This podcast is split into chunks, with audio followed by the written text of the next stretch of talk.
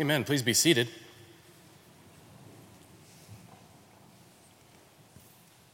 Those of you who are worried about the ceiling, it's not that bad.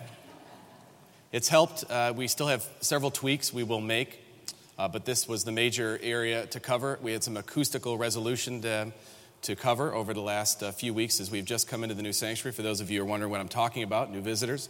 Uh, so we're getting very close. We're happy with the progress, but we're being very careful to make sure we maintain the wonderful sound we do have, yet make uh, speaking more audible and more intelligible.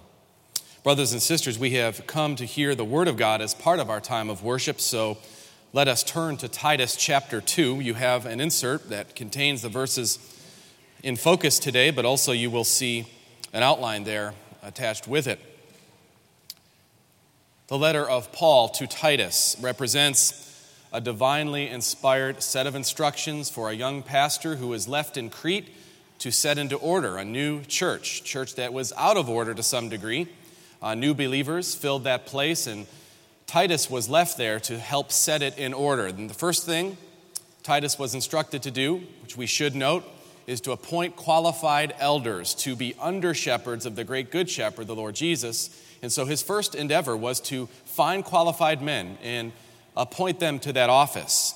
And also, he warned against erroneous teaching that would creep in, and specifically legalism and the way it would creep into a church's life and, and change uh, our focus from Christ and his sufficiency to rules and things that we can keep that somehow we might imagine make us more acceptable to God.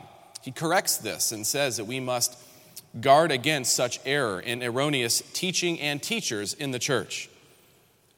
Now, Titus comes uh, to instruction from Paul that helps him to be specific about what groups in the church should understand, should learn. And he breaks it down very simply older believers and younger believers.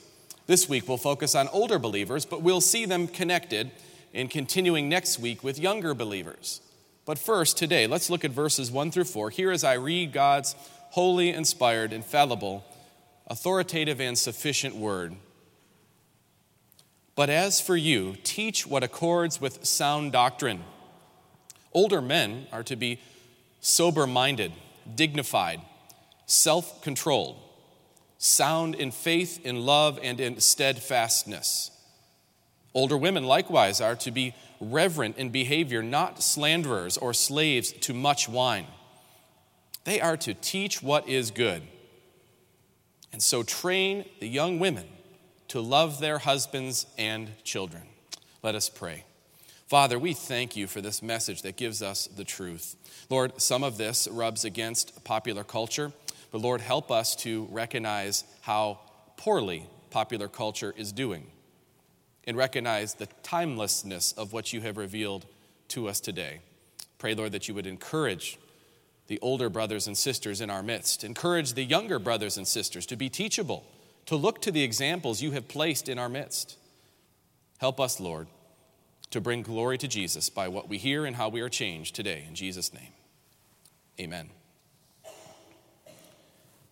Billions of dollars are spent today to stave off the effects of time. But we are actually living in an era with more older people than ever before. John MacArthur notes in his comments about these verses that we are currently living in the oldest society in the history of the world, and the statistics bear out this as fact. There has never been a society with a higher percentage of older people. This is true in the church as well. One observer says that material comfort, medical care, and a low birth rate have led America to what is called the graying of America. Do you know that the number of people over 65 now outnumbers the amount of teenagers we have? There are 23 million teenagers in our country. There are over 32 million people who have advanced past the age of 65. You know, on one hand, it's sad that Americans are having less children. We are systematically aborting an entire generation on the altar of convenience. But more innocently and more closer to home, American families are deciding to have less children, and in many cases also for matters of convenience. Now, such a discussion is important, but it's meant for a different sermon. Maybe I'll have Pastor Nathan preach on that.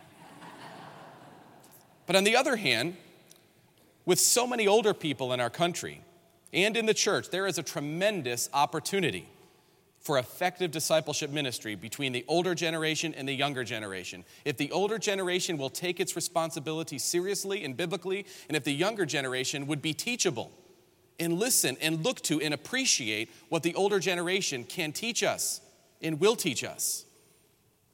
We learn from these verses in the opening of chapter 2 that the godly conduct of older Christians becomes the model and the foundation for ministry to the younger generation in the church.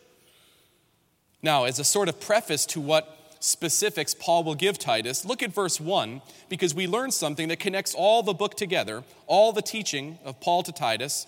In this simple verse, verse 1 But as for you, Titus, teach what accords with sound doctrine. So before he launches into specifics about teaching certain groups certain things, he reminds Titus that he is to teach what accords with sound doctrine. In other words, sound doctrinal teaching will lead to godly conduct. Remember this as you go forth and teach specifics. That's what he's telling Titus. Look at verse 1 closely. But as for you, now this is in opposition to the erroneous teachers that he ends with in chapter 1. So he says, For you, unlike the erroneous teachers who teach wrongly, Titus, for you, teach what accords with sound doctrine.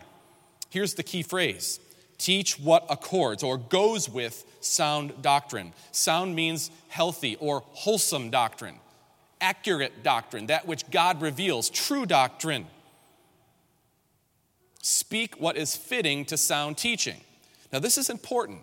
He's not saying just teach doctrine and let it float in work through people. He's saying teach doctrine and teach what accords with sound doctrine. In other words, application of that doctrine. I've heard well meaning people say, My job as a preacher or teacher is just to give people doctrine, just to give them the Word of God, and that God, the Holy Spirit, He is responsible for application. But I would suggest that this verse says something totally different. Teach what accords with sound doctrine. It doesn't say teach with doctrine and then just it'll happen teach what accords, application to the doctrine also. So, the job of the pastor, the preacher, the teacher, the mom, and the dad is to teach doctrine and then how we live it out. Do you know, if this were not the case, why on earth would you come and listen to me? I wouldn't even come and listen to me. I would get some British guy reading Calvin's sermons if I just wanted doctrine or just an exposition of a text that was not related to a specific time. I wouldn't listen to me. You wouldn't offend me by saying you wouldn't either. I'd listen to Jonathan Edwards. I'd get a British guy again to read Jonathan Edwards sermons. Or James Earl Jones, one or the other. I'd rather listen to Spurgeon. I've got his sermons, I've read his sermons. He's way better than I am. Donald Grey Barnhouse. That's a preacher you ought to be spending your time listening to rather than Tony, Nathan. See, the reason why we continue to need preaching afresh in every generation is because, as sound and solid doctrinally as Calvin was in the 16th century, he lived in the 16th century. As sound and as wonderful as Jonathan Edwards was, he lived in the 18th century, colonial America, Spurgeon in 19th century England, Barnhouse in 20th century urban Philadelphia. The point is, the doctrine is the same, it never changes, it's the Bible. But the application is different based on the context. These guys are phenomenal, but they had no idea what a television was. They didn't know what the internet was. They didn't fly on airplanes. Uh, they didn't have iPods. They didn't have video games. They didn't have all the various things that require us to think afresh about doctrine and how it applies. So he says to Titus, and he says to every generation after, teach what accords with sound doctrine, and we need it in every generation. The doctrine doesn't change, it's sound, it's healthy, it's what it always is. But what accords with it will look different in each generation. As believers, we can plumb the depths of who God is by what He has revealed in His Word. We should feed upon healthy doctrine, sound teaching, meat of the Word. But connected to the ingestion of sound doctrine is the opportunity to show the beauty of the truth about Christ in our practical everyday living. Paul says to Titus, help the brothers and sisters live out the doctrine we're teaching. That's why we labor. And you know, brothers and sisters, this is the, very reason why we have home fellowship groups. Not just for you to come in and ingest, but for you to go into homes and specifically address the question how can I apply what was preached, what was taught. Our home fellowship group leader started the, the whole time together by saying, because last week's sermon spoke of legalism and our need to be careful of it, not let's bash who is a legalist out there, but how can we understand how this creeps into our understanding of God? Very practical question. We all had to wrestle with that for our time of discussion together. So, we start this portion on age specific instruction with a reminder of the importance of doctrine and the need to apply it. Now we move to this instruction. Look at verse 2 as he begins with older men. Older men, we see in verse 2, are to be models of mature spirituality. Uh, you'll see that modeling and mentoring requires two parties older believers willing and younger believers who are teachable. Verse 2 says, Older men are to be sober minded dignified, self controlled, sound in faith, in love, and in steadfastness. Now, the obvious question is who's an older man? Well, anyone who's 15 years older than I am. That's who an older man is, right? And by the way, that's getting closer and closer, it seems. Uh, the best way to probably understand this is through the Jewish uh, philosopher and historian Philo, who lived at the same time this book is being written. Uh, he wrote in some of his works reference to men who are over the age of 50, close to 60. So, somewhere in that time frame, you begin to be considered an older man. Doesn't mean you're an old man, just an older man. But this is important, and it's a dignified position as we understand what God does in a person's life and brings them through years to bring them to this point. So, generally, we're talking about people who probably no longer have their children uh, living in their household have moved into their 50s. This is who we're referring to when we say older men. They're to be sober minded, dignified, self controlled, sound in faith, love, and in steadfastness. Let's consider each of these. And you'll note that these are not things that come in short amounts of time. Uh, you've got to have years to develop these things. And no matter how hard I try personally to be these things, it's through the years that God seasons individuals that they come to these older years. And prayerfully and hopefully, they have seen these things develop in their lives by the ministry of the Holy Spirit under the ministry of the Word. Sober minded literally means not drunken, temperate, clear headed, level. That is, the brother or the spiritual father who is not easily shook up when life happens, and it happens.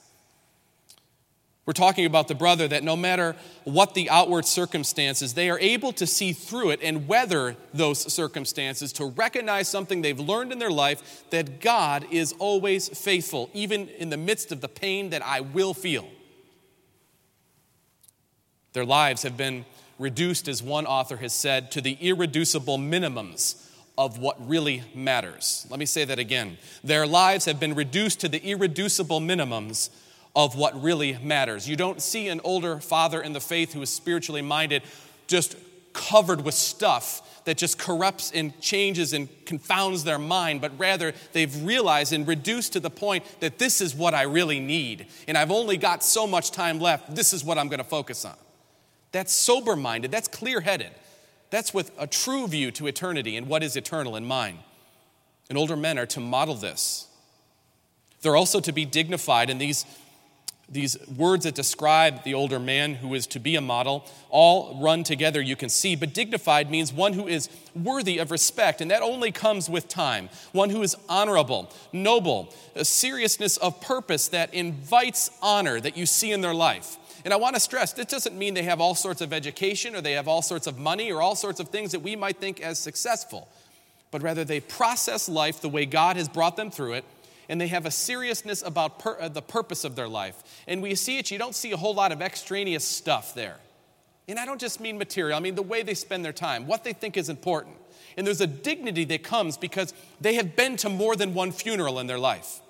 Maybe they've lost a child. Maybe they've lost a spouse. Maybe they've lost in some way. And they have a dignity about them because despite this loss and the humility it brings, there is a sense of trust that comes from them in God that you just sense when you're in their presence. And it didn't come fast.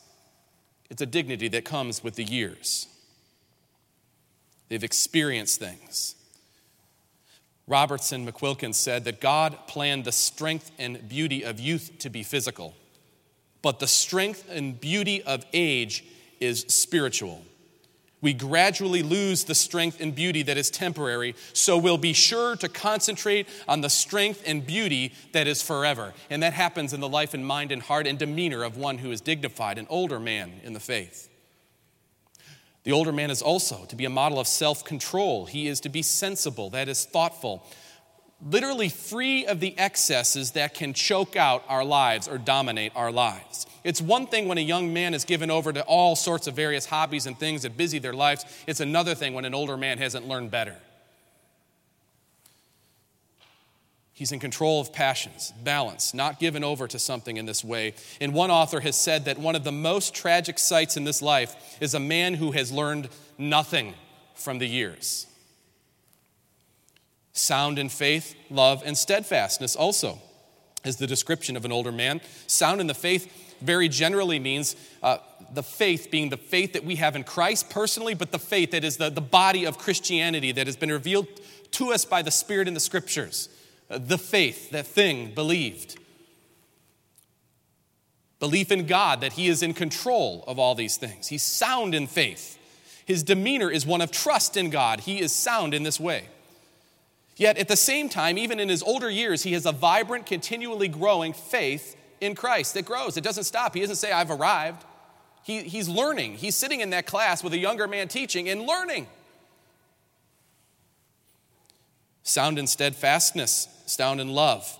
Love, of course, was this love that we receive from God, that we receive through Christ, but also it's for others that we have and we have for God. It's, it's a demeanor of love that's based in the love shown to them in God. He's a charitable person, gives of himself and of, of his things sound in steadfastness. He's actively enduring, staying stable, persevering up under the pressures. And you know, the lack of steadfastness we all have seen. We know what that does when the generation prior lacks steadfastness. The lack of steadfastness can be illustrated in many sectors of the church liberalism and apostasy that come in. But on the other hand, steadfastness can be illustrated and felt in all sectors of the true church as we gain strength from the individuals who have come before us, the faith of our fathers, as it builds us in trust and assurance in God. That that God is the same God who will keep us. There's a steadfastness in an older man. Really, to be summed up, older men are to have dignity and maturity in order to be models to the younger generation. Harry Durbanville wrote a book called The Best Is Yet to Be, and he wrote it in his later years. And listen to what he says, I think it sums it up well.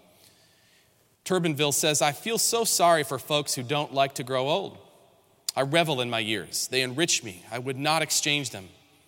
The abiding rest of soul, the measure of wisdom I have gained from the sweet and bitter and perplexing experiences of life, nor the confirmed faith that I now have in the love of God for all the bright and uncertain hopes and tumultuous joys of youth. I would not trade them. Indeed, I would not. These are the best years of my life right now. The way grows brighter, the birds sing sweeter, the winds blow softer, the sun shines more radiantly than ever before, and I suppose my outward man is perishing, but my inward man is being joyless, joyously renewed day by day. That's the picture of the older man given to us in Titus. And I would just say to our fathers in the faith beware of unbiblical Western concepts of things like retirement. A reduction in labor should be expected. We understand this. But if there's any change that happens in service to God and others, it ought to be that they only increase as you grow older. Beware of too much leisure. Leisure can equal self centeredness, which is idolatry. Devote your time, your resources, your wisdom, your service to the discipleship and growth of others. Make your final years like those of Abraham, Moses, the patriarchs, Zechariah, Paul, and other great fathers of the faith who still labor on into their older years. I was most convicted on this concept when I heard John Piper preaching on retirement. So blame him. This is what he said in his church when he came to a startling realization as he approached 60 himself. Piper says, Three weeks ago, we got word in our church that Ruby Eliason and Laura Edwards had both been killed in Cameroon. Ruby was over 80. Single all her life, she poured it out for one great thing to make Jesus Christ known among the unreached, the poor, and the sick. Laura was a widow, a medical doctor, pushing 80 years old, and serving at Ruby's side in Cameroon. The brakes failed. The car went over the cliff, and they were both killed instantly. I asked my people, was that a tragedy? Two lives driven by one great vision, spent in unheralded service to the perishing poor for the glory of Jesus Christ. Two decades after almost all their American counterparts have retired to throw their lives away in the trifles of Florida or New Mexico. No, that is not a tragedy, that is glory. I'll tell you what tragedy says is, says Piper. I'll read to you from the Reader's Digest, he says in February 2000, page 98. This is what a tragedy is. Bob and Penny took early retirement from their jobs in the Northeast five years ago when he was 59 and she was 51. Now they live in Punta Gorda, Florida, where they cruise on their 30 foot trawler and play softball and collect shells. The American dream come to the end of your life, your one and only life, and let the last great work before you give an account to your Creator be I collected shells. See my shells? That is a tragedy. And people today are spending billions of dollars to persuade you to embrace that tragic dream. And Piper says, and I agree with him, I get 40 minutes to plead with you don't buy it. Older women in the church. Look at verse 3. Older women likewise are to be reverent in behavior, not slanderers or slaves to much wine. They are to teach what is good and so train the young women to love their husbands and children. Now, I'll spend more time next week when we get into young women and young men talking about the concept of spiritual mothering more, but I want to begin it here as the text introduces it. Speaking of how women here are not only to be models, as mentioned or as implied by our study of the men, but also to be actively mentoring. They're to be reverent in behavior, not slanderers or slaves of much wine. Let's look at these. First, reverent in behavior literally means they are to be acting in the sense that they are fitting for holy duty. It's actually a term used for priestly conduct, uh, holy in their conduct, suitable for sacred office. In behavior just means the manner in which a person lives their life, a, a behavior in the way that living expresses their inner character. So, reverent in their behavior, not slanderers. And the word for slanders here is diabolos, which you know is diabolical, which is also a word for the devil, the accuser, the slanderer. Uh, malicious gossip is what slander is. Gossip may be true, it's just not something you should share. Slander is untrue gossip, it's malicious in its intent. Backbiting, scandal mongering. And let's face it, with more time, can come more temptation in this area, especially for highly relational beings, as God has wonderfully designed women. This can be true of anyone that has too much time, but especially can be a temptation for women. More uncommitted time allows for more opportunity to gossip and slander. Not to be slanderers, not slaves to much wine. Apparently, there was a common problem in the Greco Roman world uh, women, uh, their children were out of the home and they had more time to spend and they drank more wine. They became slaves to it. I like what the Book of Common Prayer says. We need more women who are holy and godly matrons. But here's the most important part of the instruction to older women actively mentoring young women to live out their calling. That's what we have in this last portion of verse 3 to teach what is good, and so train the young women to love their husbands and their children. To teach means to actively impart a body of truth or express truth. So their behavior, their actions, that, that becomes the classroom, if, if you will, of example to younger women who are watching you. But also to train. It's not just to speak forth truth, but it's to come alongside to coach, to urge, to encourage, to help, Train young women to do what? It says very explicitly train young women to love their husbands and their children. This is their primary calling. Uh, the primary calling of a woman is to love their husband and love their children. Teach them to live this out in their lives.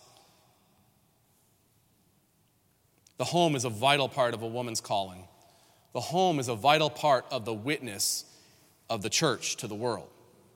No matter how degraded the current culture makes motherhood, being a wife. Don't buy into that lie either.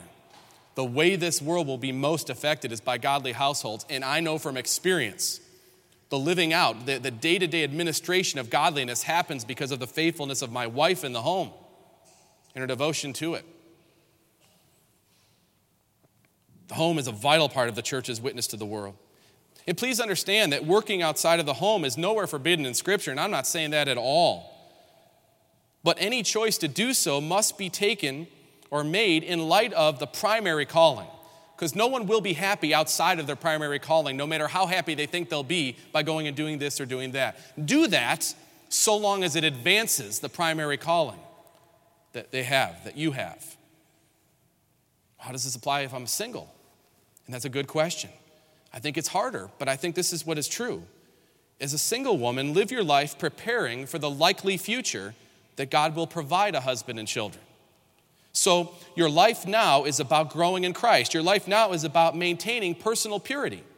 Your life now is about developing life disciplines that will enhance your household at some point, that will be that witness to the world that God intends it to be, enhance your resourcefulness for the time that God does provide it, whenever He does by His own will. And if He doesn't, He'll give you a special grace that will deal with that as well and to still be productive in promoting this kind of worldview that the scripture lays out for us. Verse 1 of chapter 14 in Proverbs says, The wisest of women builds her house, but folly with her own hands tears it down. In this vein, there has to be a combination of younger women who are teachable and godly older women who are willing to open their hearts and lives to the younger women. You can start with your daughters and your daughters in laws for sure. Young women, uh, right here in the church that God made you part of, should be the focus of your encouragement, your coaching. You might say, Well, I didn't do so good as a young woman. I don't have anything to offer. Well, have you received God's grace? Then you've got something to offer. Maybe a lot of it is just helping steer them clear of things that you didn't know at that time. But you have something to. It doesn't say here, uh, older women who don't have a spotted past, you teach the younger women. He's talking to the community of people who deserve, who deserve wrath and judgment but receive grace. It's understood we're all spotted. So sitting on the sideline cannot be excused because you don't think you did so well when you were a younger woman. Do you love Jesus now? Has Jesus changed you? Then you have something to bring to the encouragement of younger women who are in those years that just seem crazy for them not enough time in a day, too much to be done, too many piles of laundry, too much work to happen, all the things that discouraged you at that point, they're discouraged that way now. And don't forget it when you have the opportunity to encourage them. Host a young family for dinner. Sundays can be some of the most hectic days for a young family, trying to get everything together and the kids dealt with. If you have the opportunity, have them over to your home. You can prepare that for them and show them the priority of serving others that way. Be disciplined in your own free time to pray for and encourage young women. Plan your personal time to spend with younger women. Ask yourself this question If the younger women of the church followed my example, would the church of Jesus Christ be stronger, more active, a better witness, more impacting on culture? Or would it be more withdrawn, more self served, and, more, and less committed? Just answer that question for yourself. I could not have been more excited with God's providence than I was this morning when I looked at my email and I got a seven page Women in the Church newsletter from, our, from the vice president. Seven pages. I thought this is perfect. And I started reading through it. And by the way, it wasn't to me, it's actually to my wife when I think about it. But we have the same email. At any rate, I'm looking through it and I thought this is wonderful. Now, don't ever hear me say that programs will produce discipleship just because they're there. But these are opportunities and touch points for older women and younger women to get together. And so take advantage of it. But what I was most blessed with, and I won't name the person, but there was an interview done at the end. In the interview, uh, the person kind of described how they viewed their calling. And I thought it was a blessing to me to hear what this woman said in our church. The question is what roles has God given you to perform? For example, wife, mother, teacher, employee, etc. And this sister said, At this current time in my life, God is having me concentrate on the roles of wife and mother. I have enjoyed staying home with, with my children and seeing them literally mature day to day. I also have more time to help my husband with projects that he wants to get done. I always pray for contentment, that I would never forget what a blessing and privilege it is to have a family to care for, and the time the Lord has granted me to spend with them, especially when I acquire the unexpected role, roles like chief of getting marker off the wall, or head of digging toys out of the toilet. There's a contentment in those words that also recognizes a cultural pressure, but there's a contentment in those words. Brothers and sisters, hear again these words. Older men are to be sober minded, dignified, self controlled, sound in faith, in love, and in steadfastness. Older women, likewise, are to be reverent in behavior, not slanderers or slaves to much wine. They are to teach what is good, and so train the young women to love their husbands and children. The godly conduct of older Christians becomes the model and the foundation for ministry to the younger generation of the church. And my older brothers and sisters that are here, Indeed, you're our spiritual mothers and fathers to some degree, if not our older brothers and sisters. We need your active discipling impact on the church. The spiritual health of the future generation, humanly speaking, depends on that. Let's pray. Lord, I am so thankful that you give us your word straightforward. Lord, the only confusion we have is when we apply our own selves to it rather than seeing how it applies and changes and conforms our lives.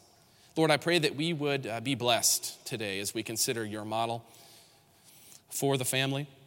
Pray that you compel my older brothers and sisters to see just how valuable they are, not just to this church, but to the future growth and expansion of your church in this world. Lord, make these years, however many of them you have for them, be the most productive ones of their entire lives. And Lord, help the younger brothers and sisters of our congregation to be teachable.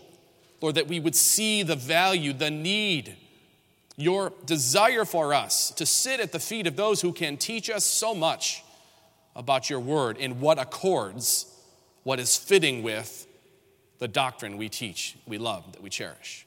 Lord, may this happen that your church would be sanctified and that more people would come to Christ as they see a changed people in this place. We pray for your glory and we ask this in Jesus' name. Amen.